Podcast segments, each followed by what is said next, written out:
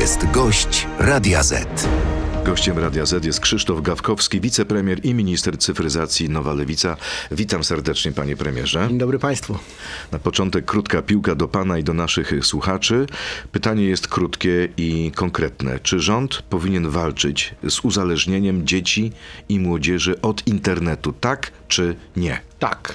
Tak odpowiada nasz gość. Czekamy na Państwa opinię. Zapraszam na radioz.pl. A dlaczego tak? Bo sam jestem tatą trójki dzieci, W jakim wieku? 3, 8 i 14 i widzę, że jeżeli nie będziemy robili nic z dostępem przede wszystkim do urządzeń, a później do aplikacji, internetu, e, możliwości też kontaktu, to będą dzieci coraz bardziej korzystały ze sprzętu, a jednocześnie się uzależniały. Nie wiem, czy pan rektor wie, ale powiem to naszym wszystkim słuchaczom.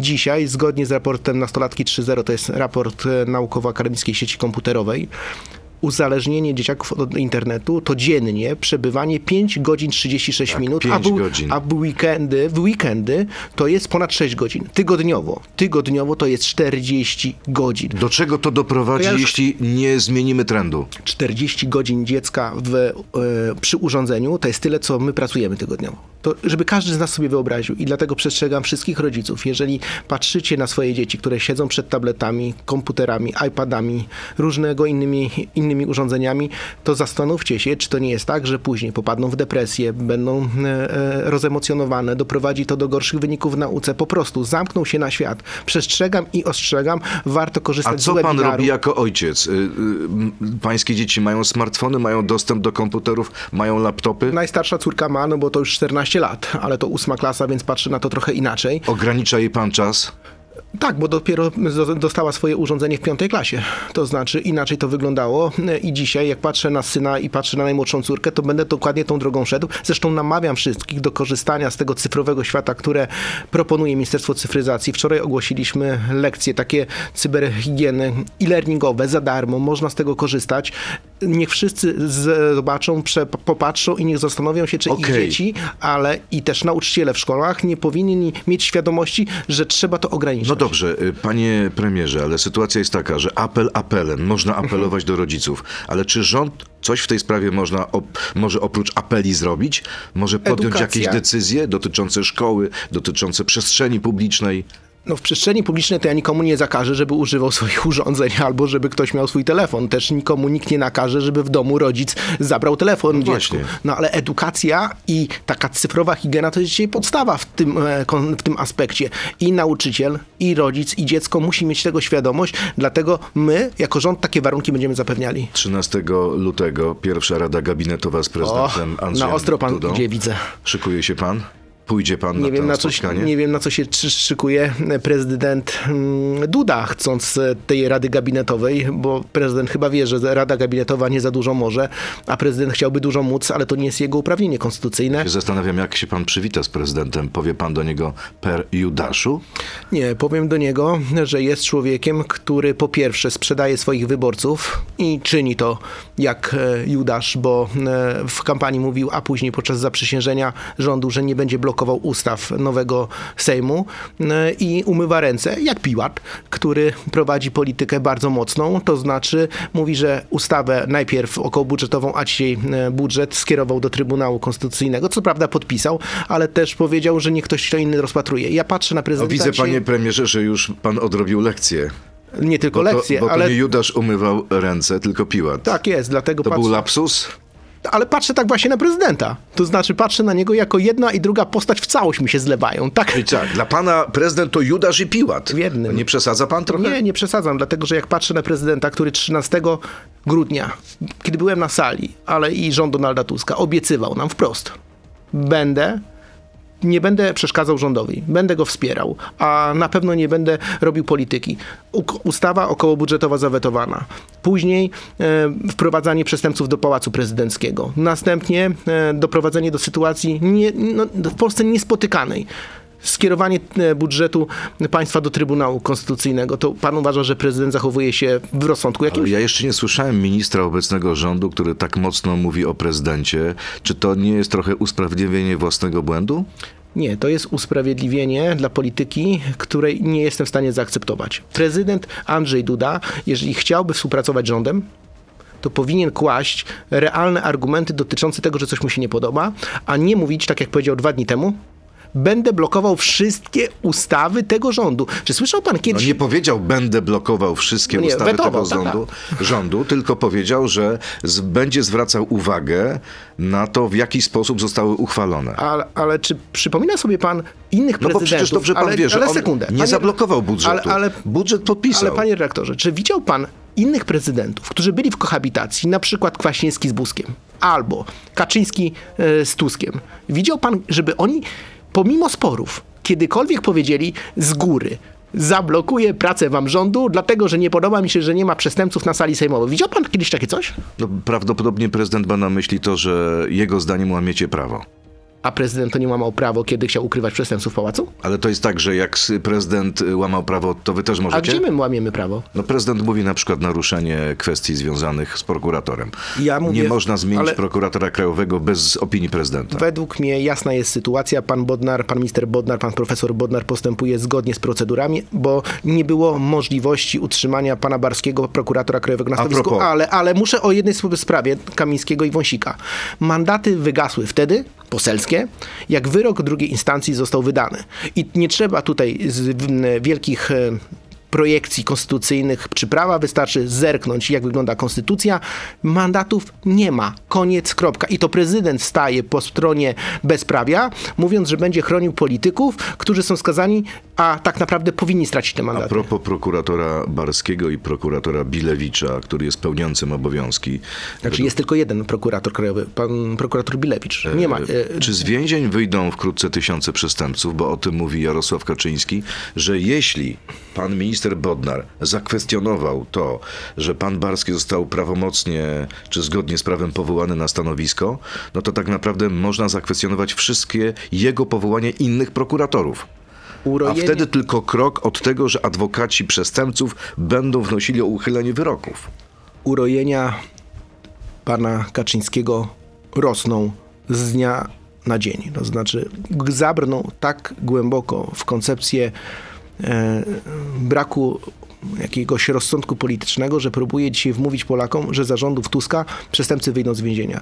Nie ma takiego ryzyka, nie ma takiej obawy? czy głupszych wypowiedzi ciężko jest dzisiaj znaleźć gdziekolwiek na mapie politycznej Polski niż Kaczyński serwuje. To znaczy opowiada, że w Polsce upadły instytucje, nic nie działa, a teraz, że przestępcy wyjdą z więzienia. Nie będzie takiej możliwości, Ale- takiej podstawy? Nie wykorzystają tego adwokaci? No ale oczywiście, że nikt nic z tego nie wykorzysta, dlatego że pan profesor Bodnar, pan minister jasno opisał, dlaczego dokonywał zmian w prokuraturze krajowej i to są zmiany w prawie i na prawie. A problem polega na tym, że pan Kaczyński chciał ze z panem Ziobro zablokować prokuraturę krajową, a my na to nie pozwoliliśmy. Panie premierze, Onet ujawnia wasz plan w sprawie Trybunału Konstytucyjnego.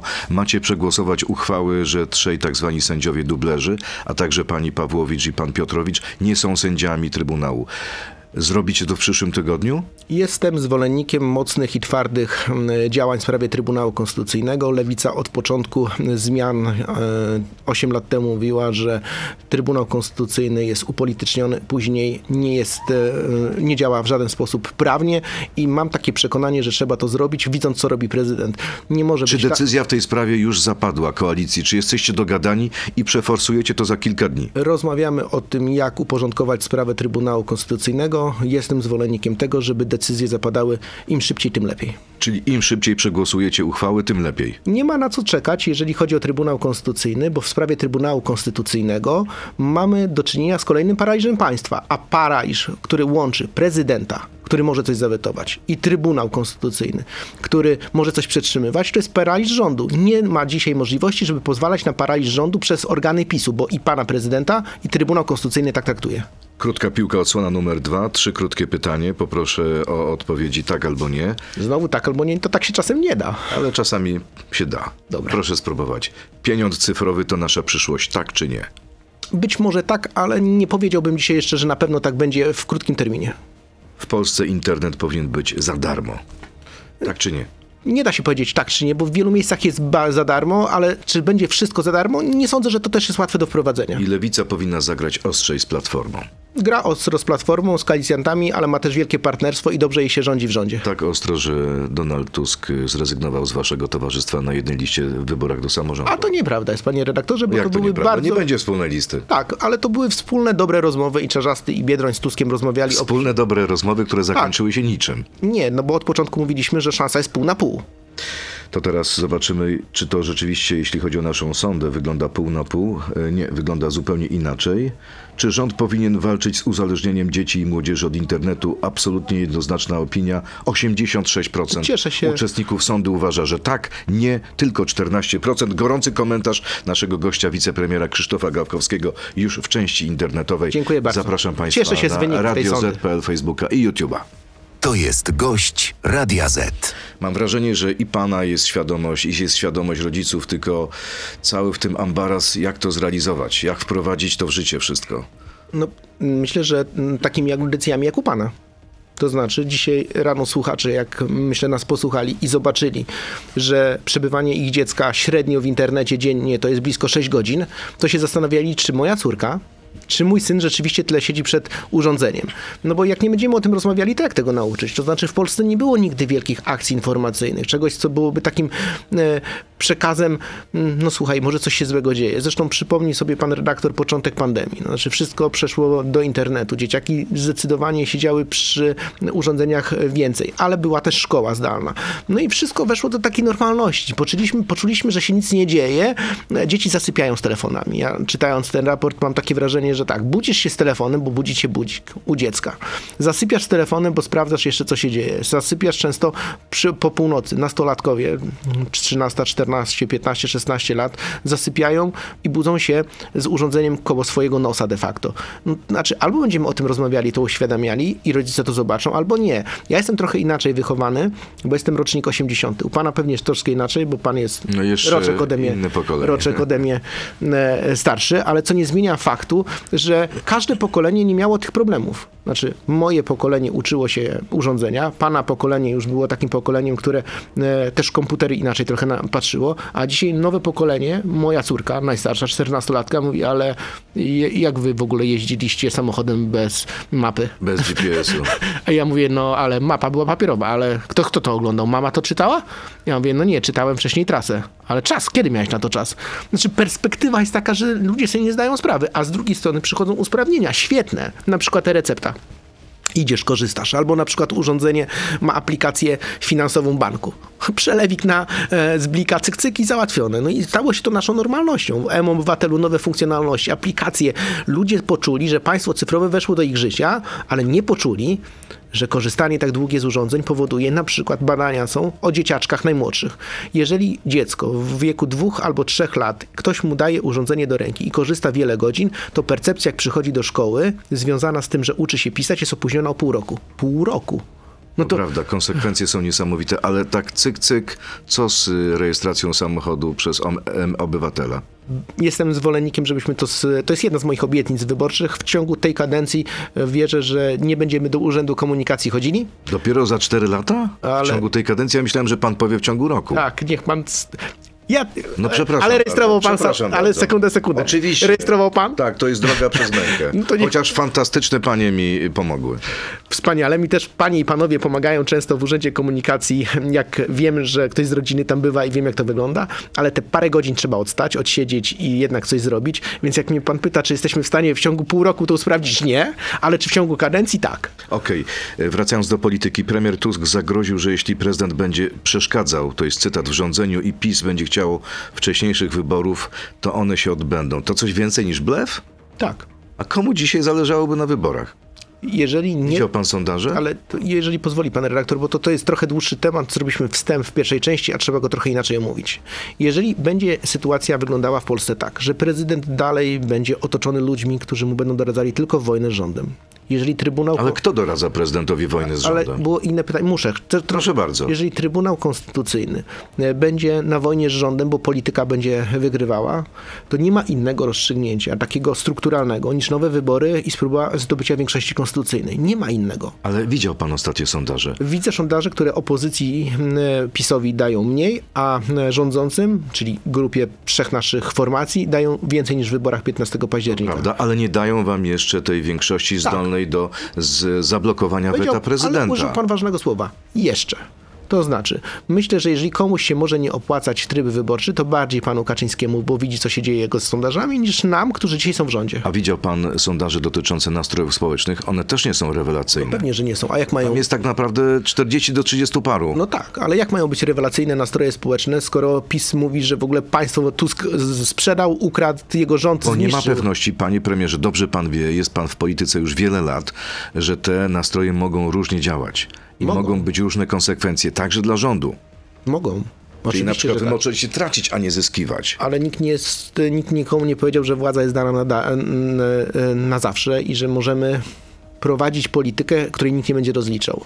Nie ma dzisiaj takich przestrzeni, żeby ktoś powiedział, że w Polsce nikt nie będzie rozliczał naszego rządu. Będzie. Ale czy na przykład nasz rząd będzie miał możliwości realizowania swoich ustaw albo będzie miał realizować możliwość swoje programowe założenia? Chcemy to robić, żeby poprawić nastroje społeczne. Jak nam zablokuje to Duda, i Trybunał będzie podkładał jeszcze większe problemy, to nie ma przestrzeni innej niż wybory, żeby tą sytuację spróbować odmienić. Kaczyński myślę, że najbardziej się musi tego bać, bo jeżeli ktoś straci na tych wyborach, to jego formacja. Czyli te słowa e, prezesa Kaczyńskiego, no, że właściwie powinny być, to też jest blef? No ale prezes, y, ale ja zapraszam prezesa, jak ma taki jest twardy i odważny, gry? to niech złoży wniosek e, o rozwiązanie Sejmu. No i co, poprzecie go?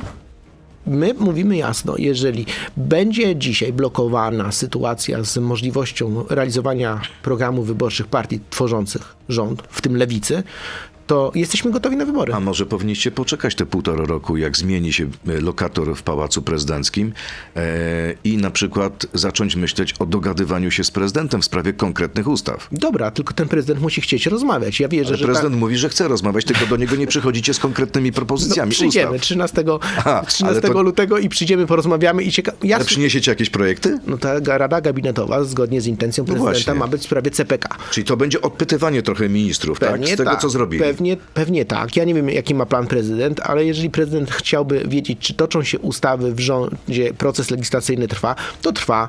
W, mamy zgłoszone już konkretne projekty ustaw w różnych obszarach i będziemy to za chwilkę do CPK, prezydenta. Centralny Port Komunikacyjny. Czy jest pan za kontynuacją, czy przeciw? Jako, Tylko proszę nie mówić, że czeka pan na audyt. Nie, nie, ja jestem, powiem, to, chcę powiedzieć coś innego. Mówię to jako człowiek lewicy.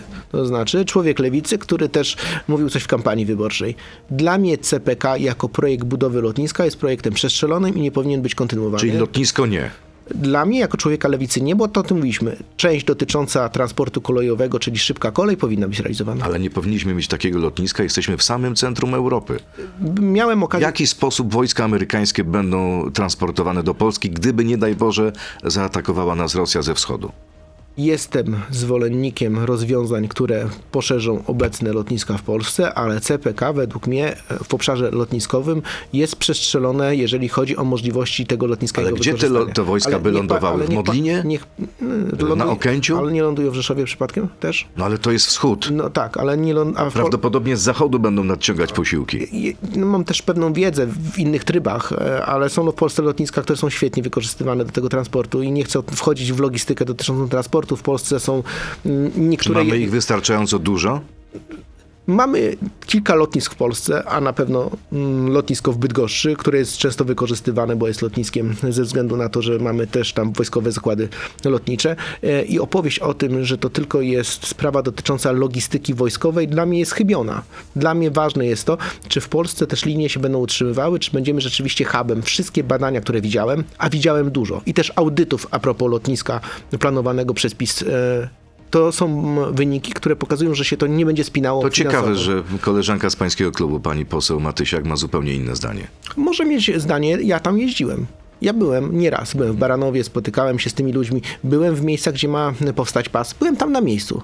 Tam robiłem konferencje, spotkałem się z ludźmi, przyjeżdżali eksperci od rynku lotniczego, od rynku kolejowego. Mieliśmy długie dyskusje. Ostatnią, którą pamiętam, to jeżeli się nie mylę, to był wrzesień 2023. Spędziłem tam kilka godzin na miejscu. Jeżeli ktoś tam jedzie i widział, jak to wszystko wygląda i rozmawiał z ekspertami, to może mieć stanowisko jak ja. Co zrobi ostatecznie rząd? Nie wiem i to też chcę powiedzieć, bo mm, premier powiedział jasno, musimy poczekać na wszystkie e, audyty, które pokażą rzeczywisty stan prac, zaangażowania, środków, jak to wyglądało. Jestem gotowy do takiej rozmowy, lewica też jest gotowa do takiej rozmowy, ale to nie powinno być tak, że swoje stanowiska z kampanii wyrzucamy do kosza. Ja tego nie robię. Jasne, ale można zmienić.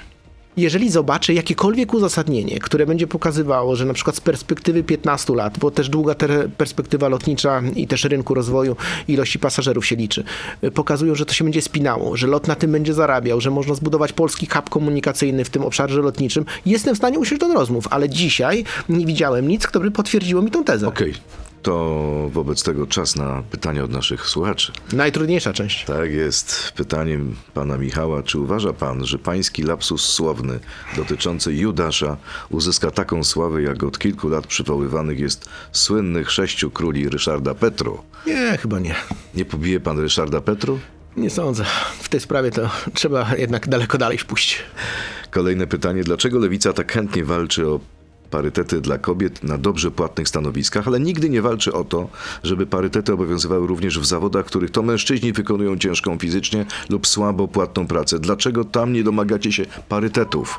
domagamy się dobrych środków finansowych dla mężczyzn i kobiet zatrudnionych na tych samych stanowiskach. Niestety w Polsce jest cały czas tak, że ta luka, luka płacowa najczęściej dotyczy kobiety. To znaczy, że mężczyzna na tym samym stanowisku, wykonując tą samą pracę, zarabia więcej niż kobieta. Jeżeli kiedykolwiek to się odwróci, jeżeli sytuacja będzie taka, że ja, pan i nasi słuchacze mężczyźni będą gdziekolwiek mniej zarabiali niż kobiety na tym samym stanowisku za tą samą pracę, oświadczam, przyrzekam u pana w studio, będę bronił mężczyzn, żeby więcej zarabiali. Bardzo dziękuję za tę deklarację. Jaki jest plan inwestycyjny, jeśli chodzi o sztuczną inteligencję? Czy Polska może sobie pozwolić na zaniechania w tym obszarze? Nie może, choć przez lata sobie pozwalała. To znaczy w sprawach sztucznej inteligencji chciałbym, żebyśmy byli e, liderem cyfrowych przemian w Europie. Po pierwsze, włączając się w prace legislacyjne na poziomie Unii Europejskiej, a po drugie, tworząc Polsce przestrzenie, dając środki i gwarantując jakieś środki dla startupów, które mogłyby się rozwijać, bo mamy w Polsce znakomite głowy. Programistów wygrywających olimpiady i mistrzostwa świata. Mamy w Polsce matematyków i mamy kryptologów i mamy w ogóle obszary inżynierskie, które dają nam szansę, żeby w tej obsłudze software'owej, czyli usług, e, wygrywać, bo szybko wielkiej marki hardware'owo, czyli takiej, e, jeżeli chodzi o urządzenie, nie wyprodukujemy. Ale co w tej sprawie konkretnie y, może zrobić powołany przez pana zespół? Konkretnie to nie jest ten zespół do tego. Ten zespół jest do. Do, do czego jest? Ten zespół y, PL, PL AI jest do tego, żebyśmy znajdowali takie miejsca, które można szybko usprawnić, w którym sztuczna inteligencja by pomagała, na przykład w ochronie zdrowia, robić analitykę dotyczącą tego, kiedy ktoś może na coś zachorować, żeby wcześniej wiedział i żeby mógł pójść do lekarza wcześniej. To po to jest, bo sztuczna inteligencja, mając dostęp do dużych zbiorów danych, może na przykład wskazać mi, panu, naszym widzom, słuchaj, przebadaj się na, na możliwość czegoś, co masz w jelitach, zrób sobie kolonoskopię. No i ja, ja chciałbym, żeby ktoś podpowiedział mi, powiedział, słuchaj, nie czekaj dwa lata, idź, bo możesz mieć polipa, bo na przykład wartości związane z twoim mamą, tatą, rodziną, albo na przykład tym, co jesz, będą pokazywały, że powinieneś to zrobić, bo jest duże prawdopodobieństwo, że jesteś w grupie zagrożenia. To, to myślę, że każdemu z nas by się przydało. Taki strażnik trochę, prawda? Kolejny, y, tylko bez przesady. No, na, Z tym straż, strażnikiem. nie, ale strażnik naszego zdrowia, to znaczy, To prawda. jak mówi panu Byle pewnie... nie był to strażnik mojej wolności. Nie, oczywiście, że nie, tylko, znaczy, to A będzie... wie pan, że to jest też zagrożenie. Ale oczywiście, znaczy, to, to dwie kwestie. Wolę, żeby ktoś mi podpowiedział, że mam się zbadać, a ja podejmę decyzję, czy pójdę, czy nie. Nikt mi, nikt mi nie podpowie. To znaczy, będzie tak, że nikt mi nie powiedział, bo sam przeżyłem stratę taty. Dokładnie w takiej kategorii. Tata zmarł na raka, bo nie był na kolonoskopii, bo nikt nie podpowiedział, że ma być kolonoskopia. Gdyby może podpowiedział, ktoś powiedział, Marek, słuchaj, idź, zarządź, mm, bo twoje życie za 5 lat się skończy, to by było inaczej. I patrzę na to w takiej kategorii. A czy trzeba bezpieczeństwa danych, ich anonimizacji, tego, żeby nikt na przykład nie wykorzystał tych danych, żeby firmy tego nie kupowały? Świetnie pan to zdiagnozował. Trzeba. Trzeba nad tym panować, bo jeżeli nie będziemy panowali, to sztuczna inteligencja też nam może zrobić krzywdę. Dlatego jestem jako minister cyfryzacji zwolennikiem regulacji sztucznej inteligencji i około różnych terenów. Nie może być pozostawiona sztuczna inteligencja, że się rozwija, bo tam jest biznes, bo tam są tylko ludzie, programiści. Musi być Pytanie, regulacja. pytanie, czy dzisiaj państwo jest w ogóle w stanie cokolwiek w tej sprawie zrobić, skoro Jest. tak naprawdę e, e, największe odkrycia, jeśli chodzi o sztuczną inteligencję, to są tak naprawdę wielkie międzynarodowe koncerny. No ja mogę panu powiedzieć odważnie. Ja jestem przeciwko temu, żeby na przykład biometria była używana.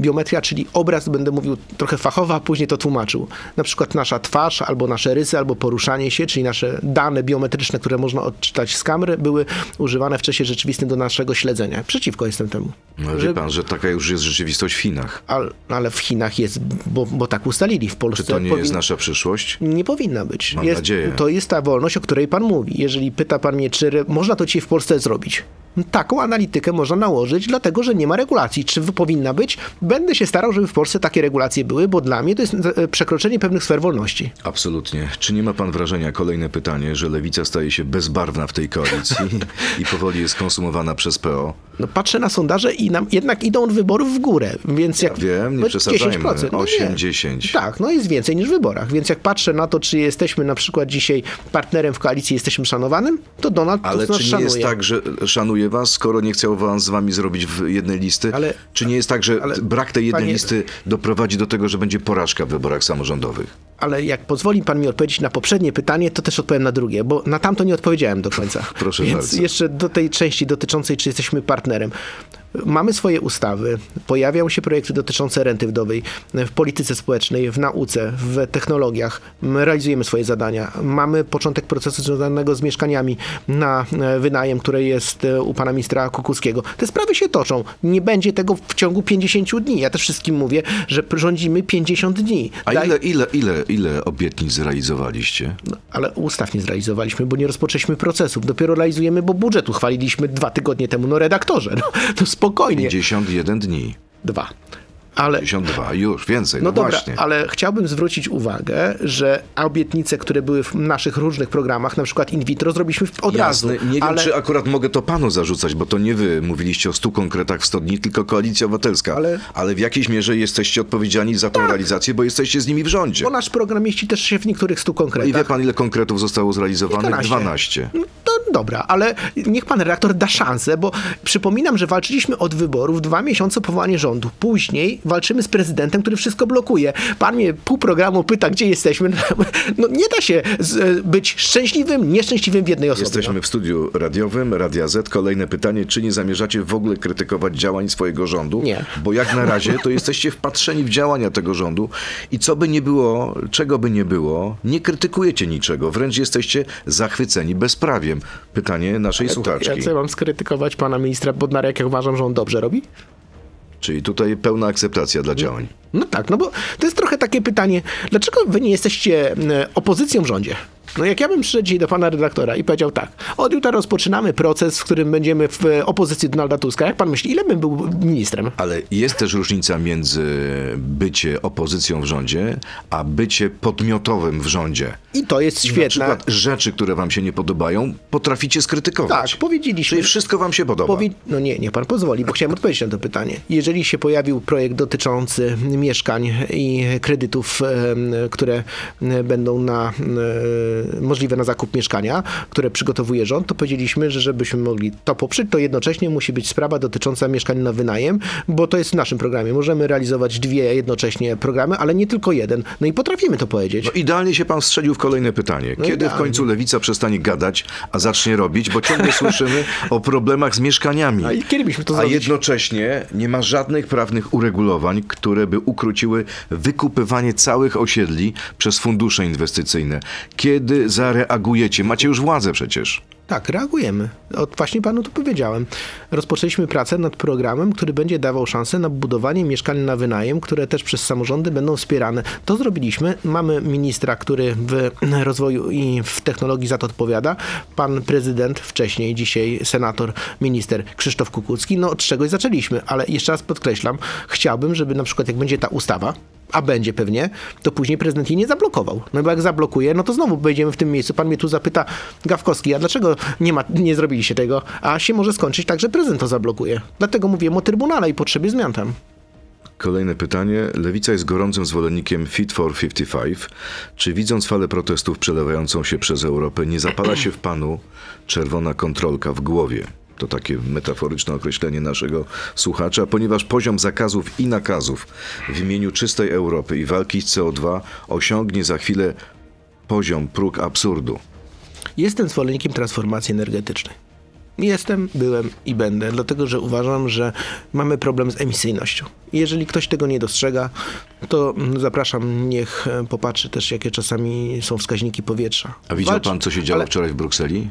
Widział pan te palone opony, widział pan te armatki wodne, widział pan tych wściekłych rolników z całej Europy Ja, Zachodniej? ja to wszystko rozumiem, tylko jeżeli mówimy o perspektywie rozwoju i gospodarczego, i rozwoju technologicznego, e, to musimy zdawać sobie sprawę, że jesteśmy w trakcie tej transformacji. Rozumiem, że grupy nie chcą się na to składać. Rozumiem. Znaczy, nikt nie chce ze swojej kasy, na przykład rolnicy, górnicy, odłożyć czegoś, powiedzieć, że mniej będzie zarabiał, no bo przez lata to robił, było w miarę przyzwoicie i przychodzi jakaś grupa polityczna albo ktoś im mówi, słuchaj, musisz zmienić e, swój styl życia, pracy, musisz dokonać pewnej korekty swojego myślenia o świecie.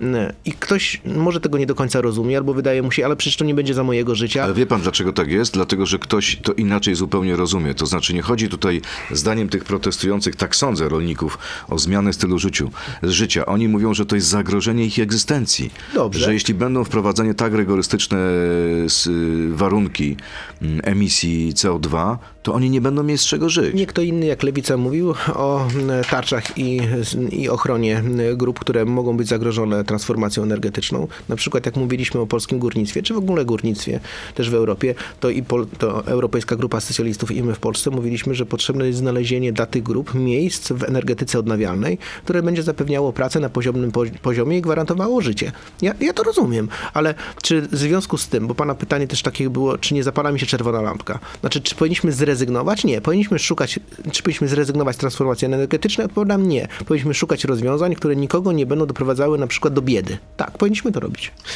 E, A propos wyborów, e, na pewno widział pan ten sondaż e, prezydencki wczoraj dla Onetu. Pierwsze miejsce Rafał Trzaskowski, drugie Mateusz Morawiecki, trzecie Szymon Ale Hołownia. widziałem też różnicę. No właśnie, 25-24. Właściwie oni Tak, równiuteńko. łeb w łeb. Tak. E, czego możemy się spodziewać? Wszystkiego. Właśnie.